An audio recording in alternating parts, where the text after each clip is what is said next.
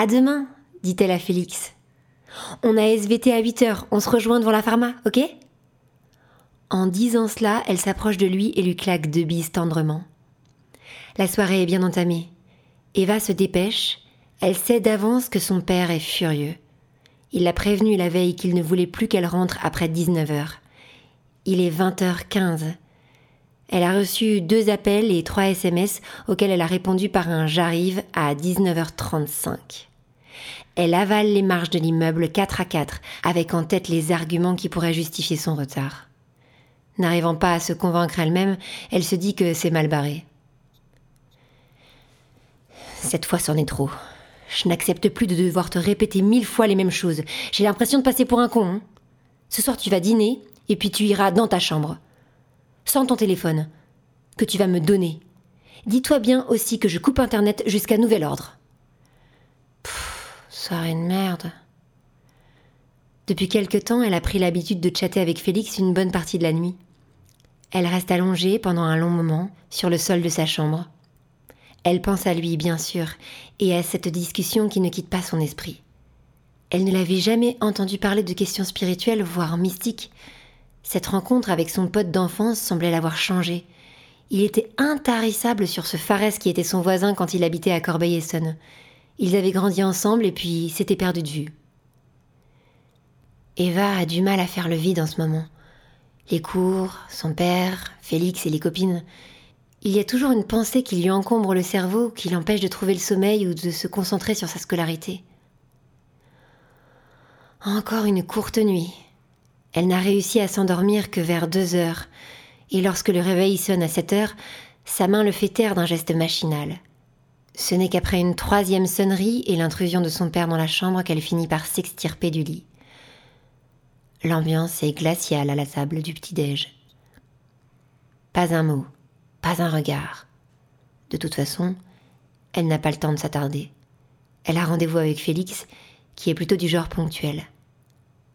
Elle arrive au croisement de la pharma avec cinq minutes de retard. Félix n'est pas là. Il doit être déjà sur le chemin du bahut. Pas de temps à perdre. La sonnerie est sans doute en train de retentir. Elle arrive tout juste avant que le prof ne ferme la porte et se ferait un chemin entre les tables et les sacs qui jonchent le sol jusqu'à une place de libre au fond de la pièce. Claudia semble dire du bout des lèvres Mais qu'est-ce que t'as foutu hier soir? Elle lui répond en fermant les yeux, d'une mine qui semble dire Laisse tomber, je te raconte à la pause. Du regard, elle fait le tour de la classe pendant que le prof commence à évoquer la photosynthèse. Elle ne trouve pas Félix. Étonnant. C'est pas son genre de sécher, et pas moyen d'avoir de ses nouvelles. Eva, qui a tendance à s'inquiéter facilement, a un drôle de pressentiment. Mais c'est mon père qui me lâche pas en ce moment, répond-elle à Claudia, qui l'interroge devant le lycée. Elle écoute la réponse en tirant à plein poumon sur une clope qui paraît trop grande pour ses mains d'enfant. Ma pauvre, il t'a pris ton portable Mais il n'a pas le droit de faire ça, c'est ta vie privée qu'il y a là-dedans. Eva ne relève pas. Le sujet est tellement récurrent avec son père que elle se fatigue toute seule en l'abordant. T'as des news de Félix? Enchaîne-t-elle. T'en peux plus avec ce mec. Hein. Arrête ces conneries, c'est un super pote, c'est tout, dit-elle avec détachement. Excuse-moi, mais t'en parles pas comme un super pote. Hein. Bref, t'as des news ou pas? Le ton se fait un peu plus sec. Ça va, ça va. Non, rien. Je l'ai pas vu connecté hier soir. Je crois pas, du moins. tu veux pas regarder, là, s'il te plaît? Demande Eva en se calmant. Je m'inquiète un peu. On avait un rencard à la pharma ce matin. Tu saoules avec lui, hein il doit dormir lance Claudia en lui montrant le symbole grisé sur la messagerie de son téléphone. Ouais, t'as raison. Désolée. Ces derniers mots sont sortis comme pour éteindre la discussion. La suite de la conversation ne l'emballe pas trop. Elle prétexte un passage par les toilettes avant que les cours reprennent pour s'éclipser. La journée avance, pas de nouvelles de lui. Ses potes n'en ont pas non plus, mais personne ne semble vraiment inquiet. Arrête de te tracasser, tu verras demain, se dit-elle. À la fin du dernier cours, Eva n'a aucune envie de squatter au parc avec les autres. Elle rentre alors chez elle avant que son père ne revienne du boulot. Elle sait qu'elle n'a pas beaucoup de temps. Elle va dans la chambre qui jouxte la porte d'entrée, glisse une main sous la commode et attrape le portable que son père lui a confisqué. Ses gestes sont rapides, mais le stress l'empêche d'être efficace. Elle met l'appareil en tension, tape le code PIN, attend que les réseaux s'installent. Ça rame, putain Le symbole de la messagerie de Félix est toujours grisé, pas de message de sa part. Mais c'est pas possible, qu'est-ce qu'il fout? À ce moment, elle entend la clé dans la porte d'entrée. Juste le temps de jeter le portable sous la commode, de se précipiter vers la sortie de la chambre, la voilà nez à nez avec son père. Qu'est-ce que tu fabriques dans ma chambre? Je. J'étais. Il regarde en direction de la commode et comprend. Ok, dommage. Moi qui voulais te le rendre ce soir, bah, c'est mort. Il attrape l'objet et le met dans la poche de son blouson. Papa, s'il te plaît, je voulais prendre des nouvelles de quelqu'un, faut absolument que je l'appelle. Je ne veux rien savoir, tu as toujours de bonnes raisons, mais tu n'as pas à fouiller dans ma chambre. Putain, tu comprends rien hurle-t-elle en regagnant sa chambre. Elle fracasse sa porte en la refermant. Le lendemain, toujours pas de Félix en cours. Les profs interrogent les élèves sur les raisons de son absence, mais personne ne sait quoi répondre. C'est décidé, à la pause de 10 heures, elle va aller chez lui voir ce qui se passe. Si elle fait vite, elle pourrait arriver à temps pour le cours suivant. À peine la sonnerie a-t-elle retenti qu'elle a son sac sur le dos, une main sur la poignée de la porte et le regard sur le prof, attendant son feu vert pour sortir. S'ensuit une course contre la montre jusqu'aux quatre passages des marais. Soudain, une voix familière l'interpelle. Elle se retourne et aperçoit Félix, de l'autre côté de la rue, qui trottine en sa direction, faisant signe aux voitures de s'arrêter. Mais qu'est-ce que tu fous? lui demande-t-il. Mais c'est toi, qu'est-ce que tu fous? Ça fait deux jours que tu fais le fantôme. C'est vrai, pardon. Mais je reviens de Corbeil. J'ai passé les deux dernières nuits chez Fares. On a été voir des amis à lui, on a discuté pendant des heures. Mais t'es au courant qu'on est mercredi, que tu avais cours hier et ce matin? Ouais, je sais. Je rattraperai, t'inquiète. Bon, mais dépêchons-nous. Si on peut éviter d'être en retard pour le cours de maths, dit-elle en se retournant. Laisse tomber, c'est mort. Faut que je repasse chez moi, euh, que je me change et que je me pose un peu. En plus, j'ai pas mon sac de cours. Ta elle est pas là, c'est ça? Non, elle est à Rome, je crois, pour un séminaire toute la semaine. La mère de Félix est une chirurgienne réputée. Elle bosse comme une malade et se déplace très souvent. Le père de Félix est mort dans un accident, cinq ans après sa naissance. Ce détail a tout de suite rapproché les deux amis. Elle est morte en couche. C'est souvent la seule explication qu'Eva donne à propos de sa mère lorsqu'on la questionne à ce sujet. Ça ne manque pas de jeter un froid et de clore le chapitre, ce qui lui va très bien. Ces deux-là se sentent un peu boiteux. Le fils élevé par sa mère, la fille par son père. À l'adolescence, ça a tendance à ne pas simplifier les relations familiales. On s'appelle ce soir? Il est déjà en train de partir. Eva a les jambes coupées. C'est pas possible. Ce n'est pas le Félix qu'elle connaît. Il lui faut absolument son téléphone pour ce soir. Le soir venu, Eva a tout prévu pour l'arrivée de son père. La table est mise, les lasagnes aux épinards finissent de cuire tout doucement au four, laissant flotter une délicate odeur dans l'appartement. Hmm. Tu as des choses à te faire pardonner, toi, lui dit son père en l'embrassant sur le front. La gêne qui s'est installée entre eux se mélange au plaisir de retrouver un peu de tendresse. Excuse-moi, papa, j'ai abusé ces derniers temps. Eva a toujours su amadouer son père. Raconte un peu, ça fait longtemps qu'on n'a pas pris le temps de discuter. Alors qu'elle sort le plat du four, elle commence à lui parler de tout et de rien, lui brossant le tableau édulcoré de la vie d'une lycéenne lambda. Ok, donc ça c'est la version officielle, maintenant tu peux peut-être me dire la vérité Qu'est-ce qui se passe? Hmm. Très bonne des lasagnes. T'as rencontré un garçon? Non. Enfin. Oui et non. Tu pourrais me rendre mon tel, s'il te plaît, papa? Ah, d'accord. Ok. Tu me fais des lasagnes, tu me fais la discussion pendant trois minutes et tu penses que tout est réglé. Non, c'est pas ça, mais j'attends un coup de fil hyper important. Tu veux pas me raconter? C'est un pote qui va pas bien, je t'en parlerai plus tard, t'inquiète. Un pote? Oui, un pote? Tu sais, Eva, t'es à un âge où les relations avec les garçons deviennent un peu plus. papa, je te coupe, hein. il se passe rien du tout avec ce mec, et j'ai déjà suivi des cours sur la sexualité en SVT. Hein. Oh, ma chérie, il faut que tu me comprennes. C'est compliqué pour moi, ces choses-là. Ta mère aurait. Il étouffe un sanglot et détourne le regard pour masquer ses yeux humides. Puis il se lève, attrape le téléphone dans son blouson posé sur le canapé. Eva s'en empare. Elle va dans sa chambre pour récupérer son chargeur et revient le brancher dans la cuisine près de la table du repas.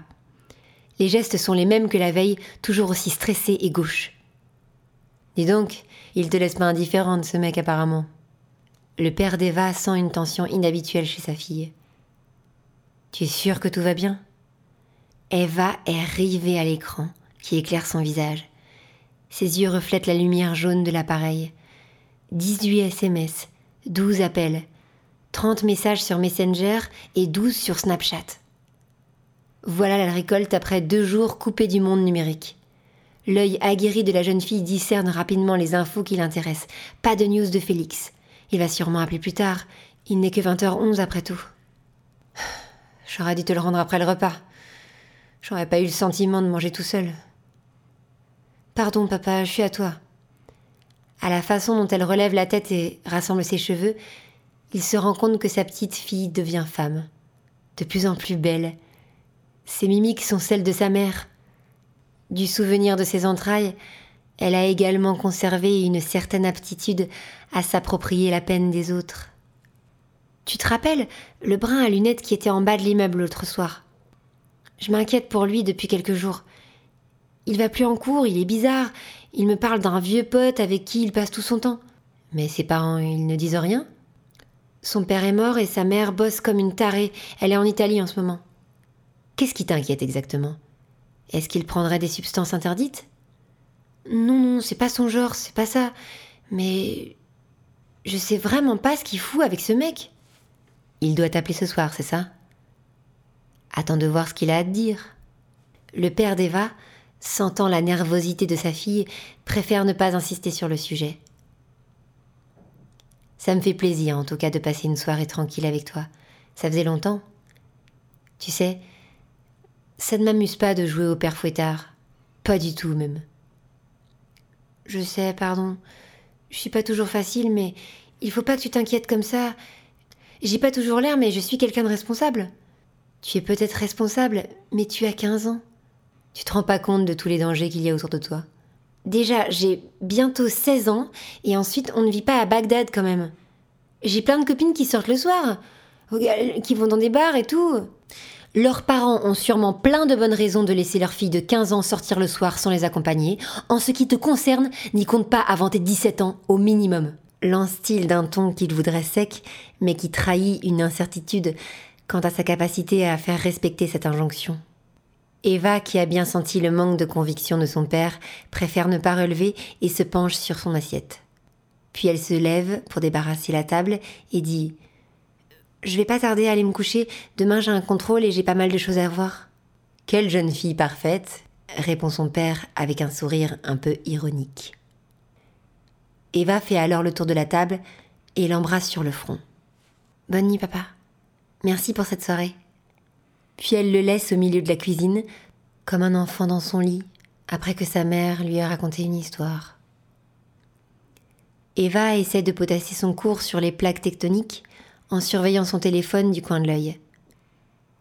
22 heures, toujours pas d'appel. Elle tente le coup. Répondeur. Salut, c'est Eva. J'espère que tout va bien. J'avoue que je m'inquiète un peu. Appelle-moi quand t'as le message, j'ai récupéré mon portable. Mon père me l'avait confisqué. On s'était embrouillé suite à mon arrivée tardive de l'autre soir. Enfin bref, on s'en fout. Euh, j'ai vraiment envie de te parler parce que tu. Tu. Enfin, tu vois quoi. Bon, appelle-moi quand tu peux, mais pas trop tard quand même. Bref, je t'embrasse. Oh, nul ce message. Il va me prendre pour une folle, se dit-elle. Elle commence à se demander s'il ne l'esquive pas un peu. Encore un réveil bien compliqué, encore une nuit trop courte. Premier réflexe, vérifier sur son portable, rester sur l'oreiller, si Félix aurait laissé une trace de vie. Rien.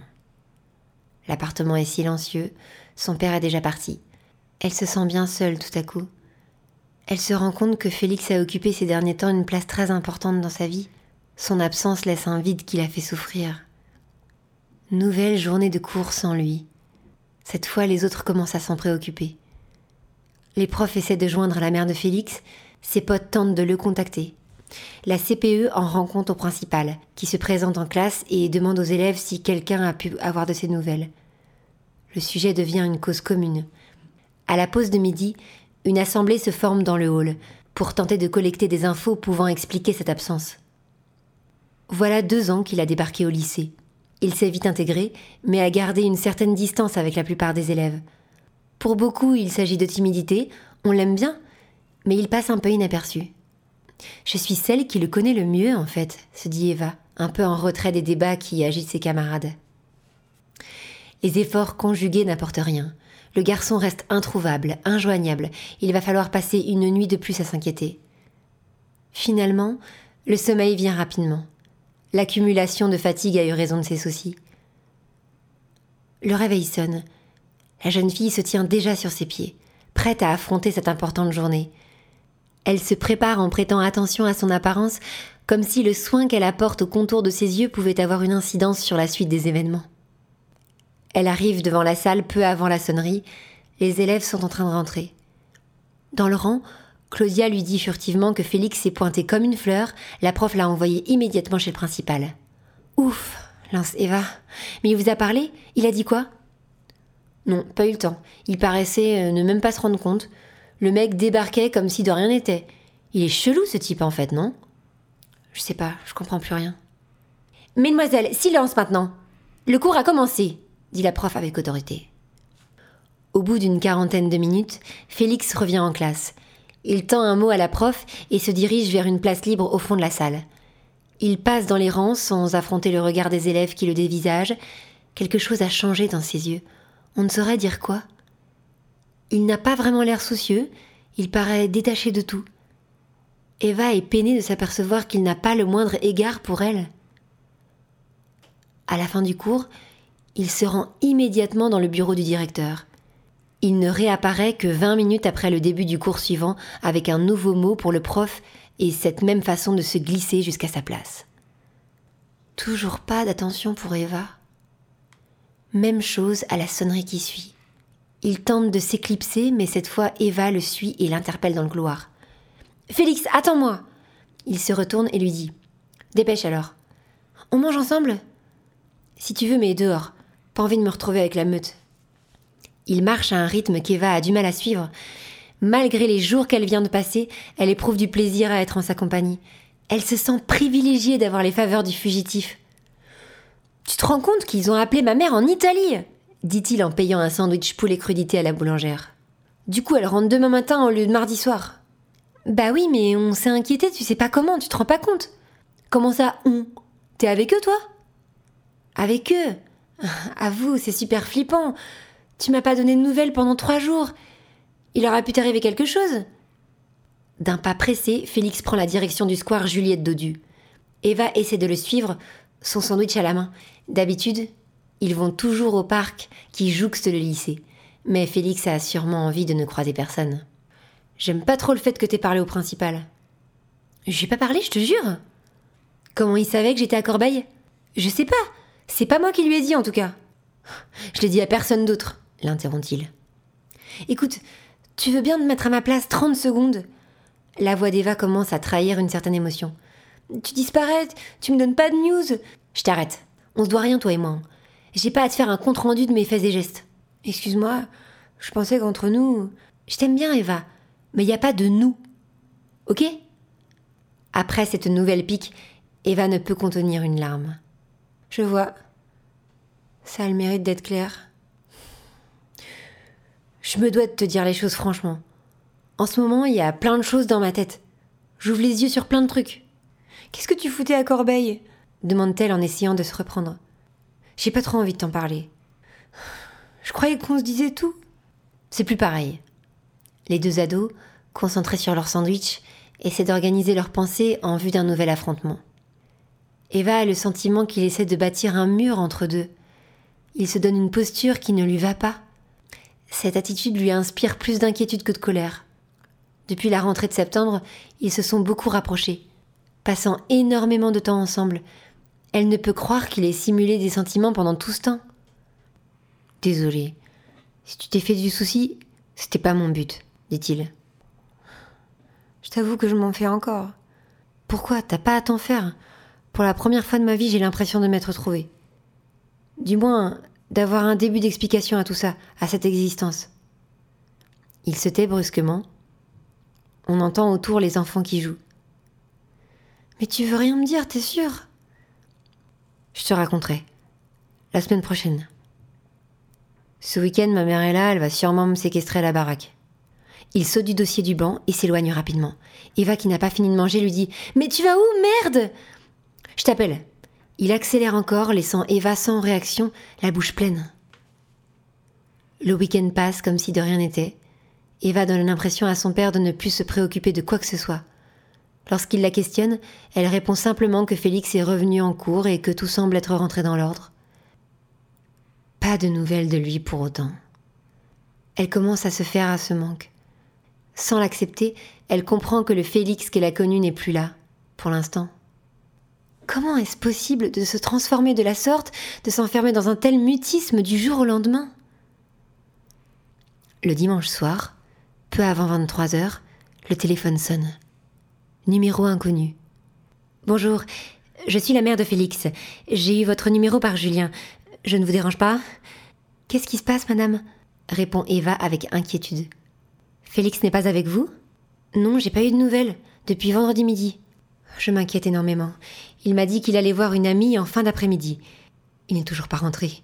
Il m'a parlé de vous comme de sa petite amie. Du coup, je me suis dit que. Sa petite amie? C'est bien ça? répond la mère avec un léger doute. Euh, euh, oui, oui. Eva éprouve une sensation agréable en le disant, mais revient vite à la réalité. Je n'ai malheureusement pas eu de ces nouvelles. Vous n'avez pas une idée de l'endroit où il pourrait se trouver? Ah, J'aimerais tellement vous aider, mais non, je n'ai vraiment aucune info. Vous a-t-il dit quelque chose qui pourrait m'aider? Le ton se fait insistant, comme pour la tester. Eva pense à la discussion de vendredi midi. Elle ne veut pas trahir Félix et raconter ce qu'elle sait. En même temps, elle ne sait pas grand-chose et se dit que la mère doit être courant pour la piste menant à Corbeil. Non, il veut plus me parler. Il s'est renfermé sur lui-même depuis la semaine dernière. Qu'a-t-il pu se passer? Je m'en veux tellement de ne pas avoir été là et de n'avoir rien vu venir. Pour être honnête, je me sens un peu perdue moi aussi, madame. Vous êtes sûre de ne rien savoir? Réfléchissez bien. J'ai beaucoup réfléchi depuis une semaine. Malheureusement, je ne sais rien. Si vous vous souvenez de quoi que ce soit, vous m'appelez, à n'importe quelle heure. Je le ferai, promis. Bon, merci quand même, bonne nuit. Eva raccroche avec un sentiment de culpabilité. Elle se sent inutile, impuissante. Elle avait eu une réaction de loyauté envers Félix, de la loyauté alors qu'elle meurt d'inquiétude et qu'il l'ignore royalement. Mais qui sont ces gens avec qui il traîne? Qu'est-ce qu'il fout à Corbeil-Essonne Dans le désespoir de ce dimanche soir de novembre, seule dans sa chambre, elle se dit que la nuit va être courte. Après une heure à ressasser le déroulé de ces derniers jours, elle reçoit un appel. Allô? C'est Félix. Je suis en bas chez toi. Rejoins-moi. Félix? Mais t'as vu l'heure qu'il est? Il a déjà raccroché. Sans même y réfléchir, Eva enfile un pantalon, des chaussettes et des chaussures. Un coup d'œil dans le couloir, les lumières sont éteintes. Son manteau dans l'entrée, ne pas faire de bruit. La chambre de son père est dans le noir, ne pas faire de bruit. La porte qui grince, l'ouvrir millimètre après millimètre. La refermer sans se presser, doucement, le clic de la serrure enclenché. Elle dévale les escaliers jusqu'à la porte d'entrée. Il est là, juste devant. Entre, lui dit-elle. Je préfère pas. Je viens de dire au revoir.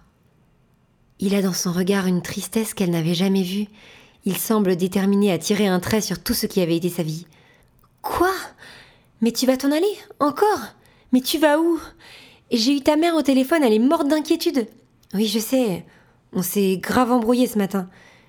Mais qu'est-ce qui te prend, Félix? Silence. Et qu'est-ce qui se passe à Corbeil? Oh, tu vas pas t'y mettre avec tes questions, c'est pas pour ça que je suis là. T'es là pourquoi alors? Nouveau silence, plus long, c'est Eva qui le brise. J'ai repensé à tout ça. Je peux pas croire qu'il n'y ait pas eu autre chose que de l'amitié entre nous. Arrête, arrête, je peux pas. Je peux plus.